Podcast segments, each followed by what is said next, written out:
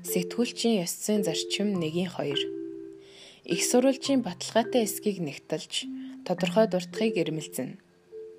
Сэтгүүлч хүн ажлаа мэрэгжлийн төвшөнд хийсний хамгийн гол нотлохоо нь их сурвалжийг маш тодорхой дурдах явдал юм. Их сурвалжийн надартай байдлыг бодитоор үнэлж чаддаг болоход суралцах хэрэгтэй. Зарим тохиолдолд их сурвалж нэрээ ил гарахыг хүсэхгүй байх тохиолдол байдаг. Гэхдээ энэ тохиолдлыг гарцаагүй нөхцөл байдал зөвшөөрч болно. Мэдээлж байгаа асуудал нийтийн эрх ашгийг хүндсэн олон хүний хувь зүйнд нөлөөлөх үс тохиолдолд уг мэдээллийг өгсөн их сурвалжийн аюулгүй байдал хөндөгддөг. Энэ тохиолдолд сэтгүүлч их сурвалжийг задруулахгүй байх болцолтойгоор мэдээлэл авч олон нийтэд түгээдэг. Энэ нь нийгэмд ил гарахыг хүсэхгүй болон нууц мэдээлэлд хамгийн ойрхон их сурвалжийн хувьд ашиглагддаг. Гэхдээ нууц их сурвалжийг уламжлалт сэтгүүлзийн бүтээлд ашиглахгүй байхыг ирмэлзэнэ. Нууц их сурвалжийг хийх ашиглавал тухайн хэвлэл мэдээллийн нэр хүнд ихтгэл үнэмшил буурах магадлалтай. Ихэвчлэн сөрөг мэдээлэл өгч буй хүн нэрээ нууцлахыг хүсдэг.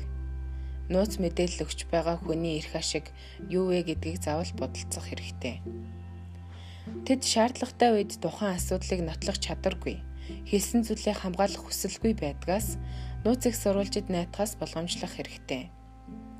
Хин нэгнийг эсвэл хэсэг бүлэг хүмүүсээ гутаанд оромжилсан. Хор хохирол учруулсан шинжтэй байвал нууц их сурвалжийн өгсөн мэдээллийг хэвлэх ёсгүй. Монгол Улсын хууль тогтоомжоор сэтгүүлчийн их сурвалжаа нууцлах эрхийг баталгаажуулж өгөөгүй нь эрен сурвалжлах явцад хүндрэл үүсгэж байна.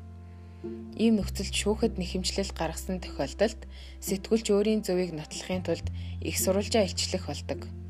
Тиймээс энэ тохиолдолд ч олон нийтийн эрх ашиг мэржлийн нууцыг эрхэмлэхийг хичээнэ. Бусад хэвлэл мэдээллийг их сурвалжаа болох байдал их тохиолддог. Энэ тохиолдолд мэдээллийг нэхлэхгүй байх нь түгээмэл.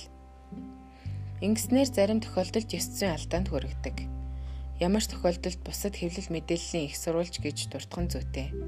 Бусдаас хулбарлах, бусдын санааг завших нь зохисгүй.